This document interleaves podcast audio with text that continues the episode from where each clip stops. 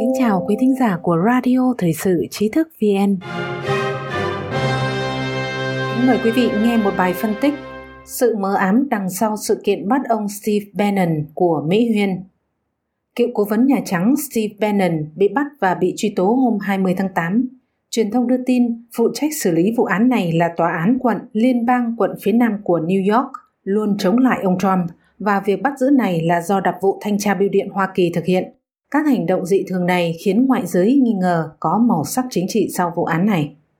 Ngày 20 tháng 8, thông tin ông Bannon bị bắt xuất hiện dày đặc trên mạng. Bốn người trong đó có ông Bannon bị cáo buộc liên quan đến lừa đảo trong quá trình gây quỹ xây tường biên giới Mỹ-Mexico cách đây 2 năm.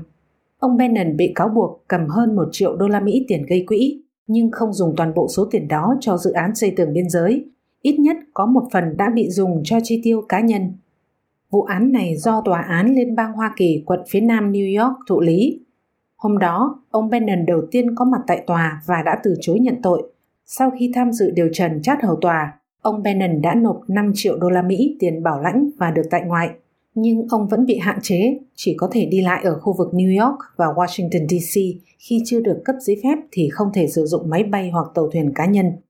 Khi ông bước ra khỏi tòa án, đã nói với truyền thông rằng đây là một trò hề, mục đích là ngăn cản xây dựng tường biên giới.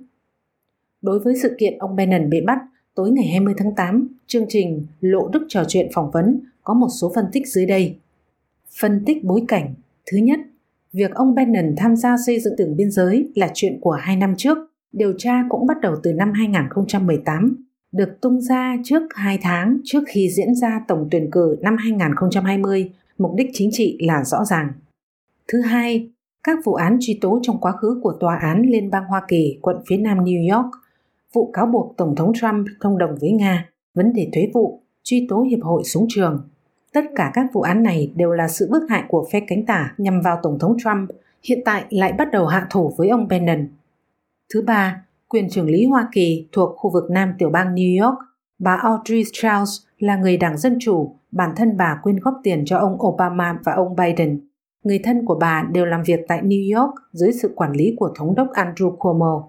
Tổng trưởng lý Bill Barr đột ngột sa thải người đứng đầu Jeffrey Berman. Sau khi bị chỉ trích, ông Barr buộc phải từ bỏ việc chọn người thay thế tạm thời và thay vào đó, người phó của ông Berman là bà Audrey Strauss đã được thuyên chuyển vào vị trí trên. Chính bà Audrey Strauss đã công bố bản cáo trạng của ông Bannon. Phân tích nguyên nhân. Thứ nhất, quỹ quyên góp chi phí vận hành, tổ chức phi lợi nhuận không đồng nghĩa với không có chi phí vận hành. Chi phí vận hành hợp lý chiếm tỷ lệ 10 đến 30% quỹ 25 triệu đô la Mỹ, quỹ chúng ta xây tường We Build the world chỉ có hơn 1 triệu đô la được dùng làm chi phí vận hành, tỷ lệ rất nhỏ, chưa đến 4%. Ông Bannon từng làm giám đốc của Goldman Sachs nên ông rất hiểu và rất cẩn thận trong việc sử dụng tiền như thế nào, không thể nào gặp vấn đề về pháp luật. Thứ hai, người phụ trách dự án gây quỹ chúng ta xây tường là ông Kofish Phía công tố cáo buộc Kofish dùng số tiền này vào việc chi tiêu cá nhân, còn lãnh lương, vân vân. Hơn nữa, sau khi biết được bị điều tra đã dùng bị cáo thứ ba của vụ án che giấu vụ việc.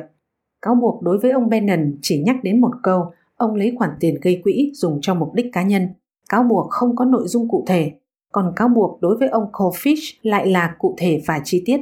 Điều này thể hiện rõ ý muốn lôi ông Bannon vào vụ án.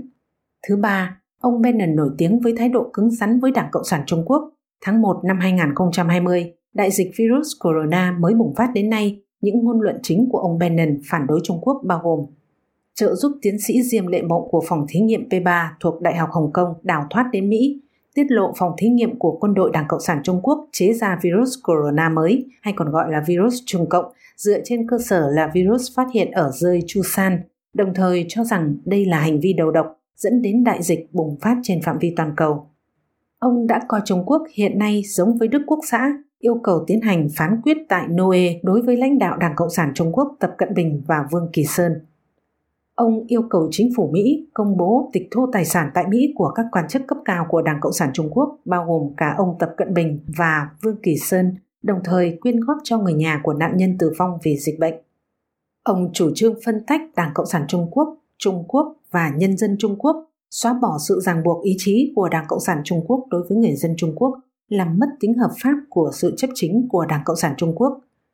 Ông chủ trương ra thời hạn cho Đảng Cộng sản Trung Quốc trong 72 giờ phải gỡ bỏ các cơ sở quân sự xây dựng phi pháp trên các đảo ở Biển Đông, nếu không sẽ dùng quân sự giải phóng quân đồn trú và trang bị của Đảng Cộng sản Trung Quốc ở đó. Ngoài ra, chủ trương chủ nghĩa bình dân mà ông Bannon đề xuất cũng lên án tinh anh của phố vua Mỹ cấu kết với Đảng Cộng sản Trung Quốc, trở thành đồng lõa với Đảng Cộng sản Trung Quốc. Ông phát biểu ngôn luận liên quan đến ông Henry Kissinger và Đảng Cộng sản Trung Quốc, lên án ông Henry Kissinger dính đầy máu tươi của nhân dân Trung Quốc. Ông cũng lên án ông Bill Gates đứng cùng Đảng Cộng sản Trung Quốc. Sự chỉ trích của ông Bannon đối với Đảng Dân Chủ cánh tả cũng là vô cùng kịch liệt. Ông nói Đảng Dân Chủ là kẻ địch của nhân dân Mỹ, họ muốn hủy hoại nước Mỹ và kinh tế Mỹ, do đó ông Bannon cũng luôn bị truyền thông dòng chính tại Mỹ do Đảng Dân Chủ cánh tả kiểm soát như New York Times, Wall Street Journal, vân vân, vu khống và công kích. Ngoài ra, sau khi ông Bannon bị đưa đi khi đang ở trên tàu, truyền thông cánh tả chỉ mất 21 phút từ việc viết bài, biên tập đến công bố tin tức. Nếu không có thông tin và bố trí trước thì điều này khiến cho người ta không thể tưởng tượng được.